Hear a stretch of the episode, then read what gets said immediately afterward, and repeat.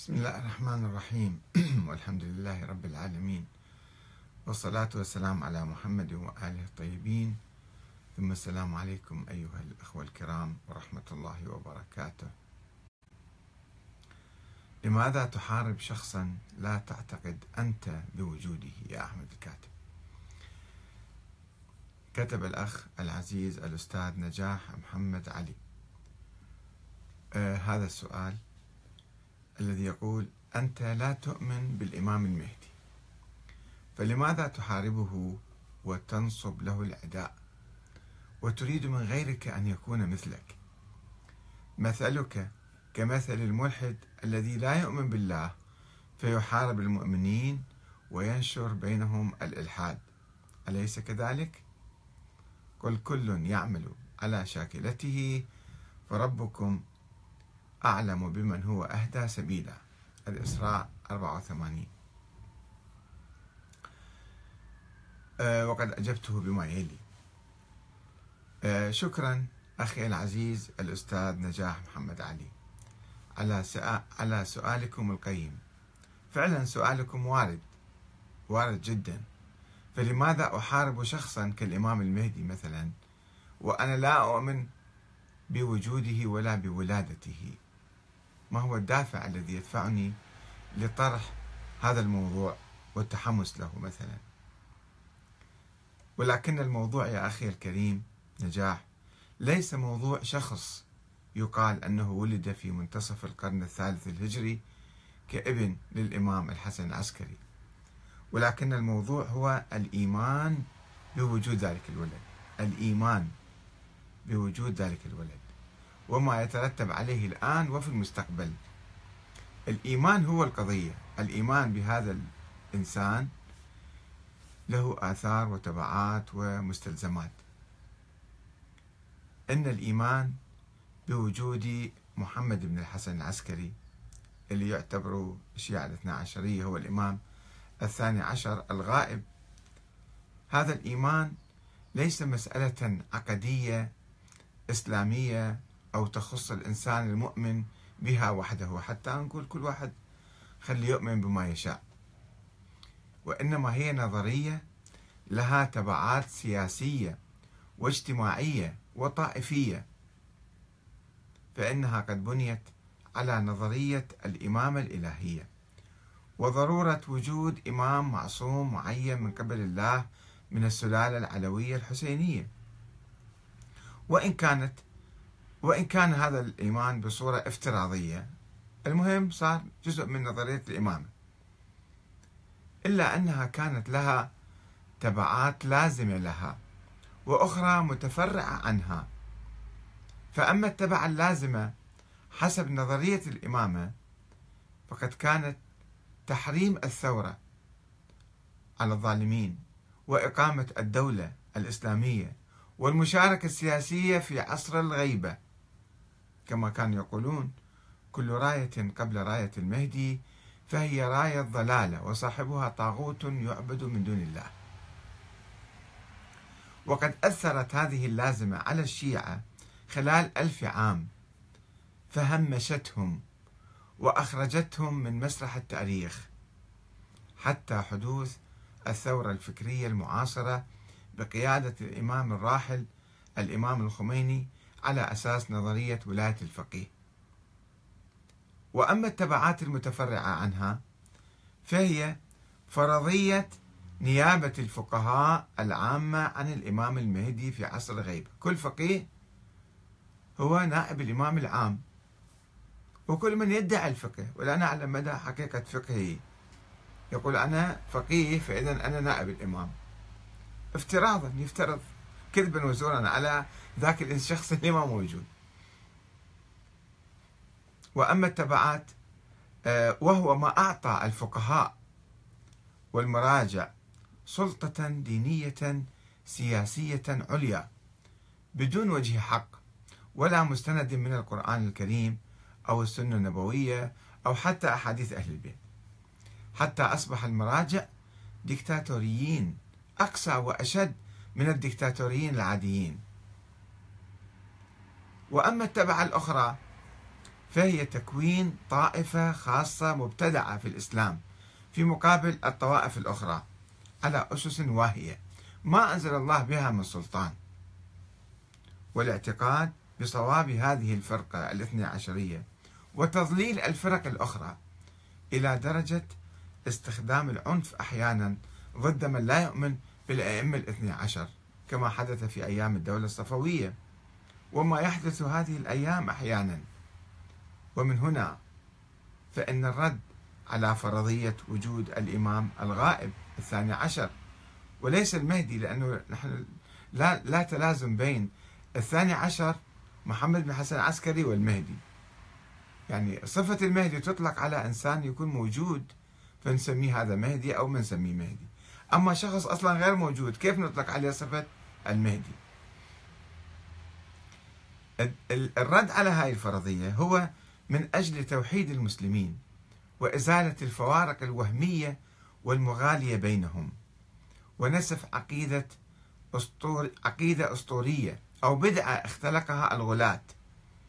وتحرير الشيعة بالدرجة الأولى من سيطرة ما يسمى برجال الدين. بالإسلام ما عندنا شيء اسمه رجال دين مثل الكنيسة مثلا. وقطع الطريق على أدعياء النيابة الخاصة والعامة والوكالة والتمهيد لخروج الإمام كالدجال أحمد الحسن اليماني.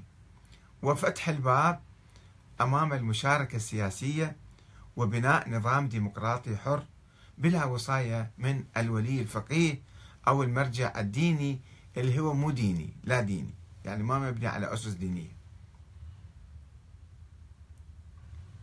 لننظر إلى ما يبثه هذه الأيام أنصار المدعو أحمد الحسن. في النجف الأشرف يلقون محاضرات ويبثون هذا الفكر في معاداة الحركة الديمقراطية والتطور الديمقراطي في العراق. في شخص اسمه علي الأنصاري من, من هذه الجماعة كتب في صفحتي قبل أيام. وروى هذا الحديث يقول سئل الإمام المهدي وهو غلام صغير في حياة أبيه الحسن العسكري. واحد سأله فقال أخبرني يا مولاي عن العلة التي تمنع القوم من اختيار الإمام لأنفسهم. قال عليه السلام مصلح أو مفسد؟ قلت مصلح. قال فهل يجوز أن تقع خيرتهم على المفسد بعد أن لا يعلم أحد ما يخطر ببال غيره من صلاح أو فساد؟ قلت بلى. قال فهي العلة التي أوردتها لك ببرهان يثق به عقلك.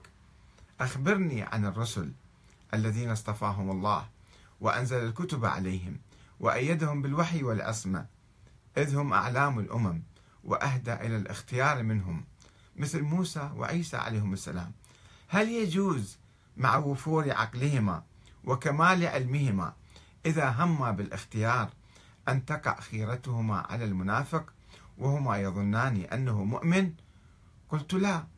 قال هذا موسى كليم الله مع وفور عقله وكمال علمه ونزول الوحي عليه اختار من أعيان قومه ووجوه عسكره لميقات ربه سبعين رجلا ممن لا يشك في إيمانهم وإخلاصهم فوقعت خيرته على المنافقين. قال الله عز وجل واختار موسى قومه سبعين رجلا لميقاتنا إلى قوله قالوا لن نؤمن لك حتى نرى الله جهرة فأخذتهم الصاعقة بظلمهم. شوفوا فلما وجدنا اختيار من اصطفاه الله للنبوة واقعا على الأفسد دون الأصلح وهو يظن أنه الأصلح دون الأفسد علمنا أنه لا اختيار إلا ممن يعلم ما تخفي الصدور وما تكن الضمائر.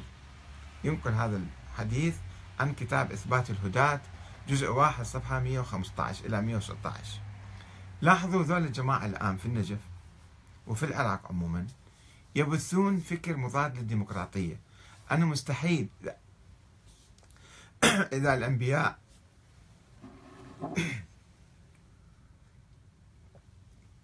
عفوا إذا النبي موسى ما استطاع أن يختار اختيار جيد. واختار المنافقين. فكيف إحنا نختار حكام مثلا جديد؟ إذا فالديمقراطية حرام والديمقراطية ما تجوز ولازم شنو يصير؟ أحمد الحسن يطلع وكيل الإمام المهدي هو يجي يحكم المسلمين. ده يمهدون لهاي الفكرة وهي فكرة خطيرة جدا مثل الدواعش دولة.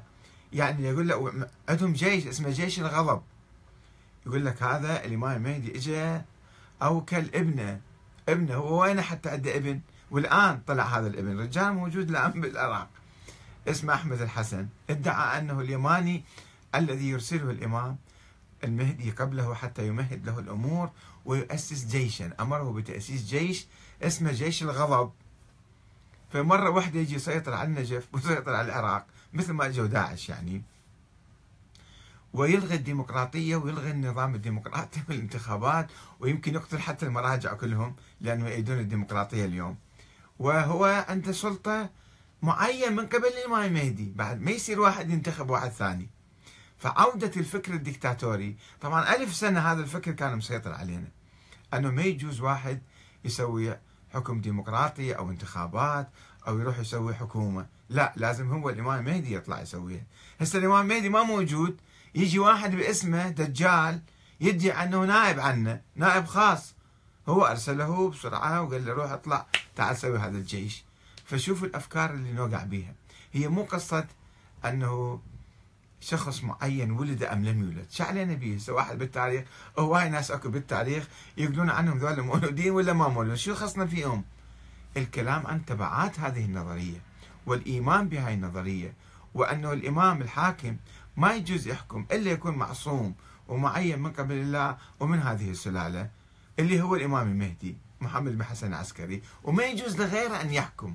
ألف سنة إحنا كنا قاعدين ننتظر ومتكتفين وقاعد نايمين بالسراديب ونقول ما يجوز. إلى قبل خمسين سنة.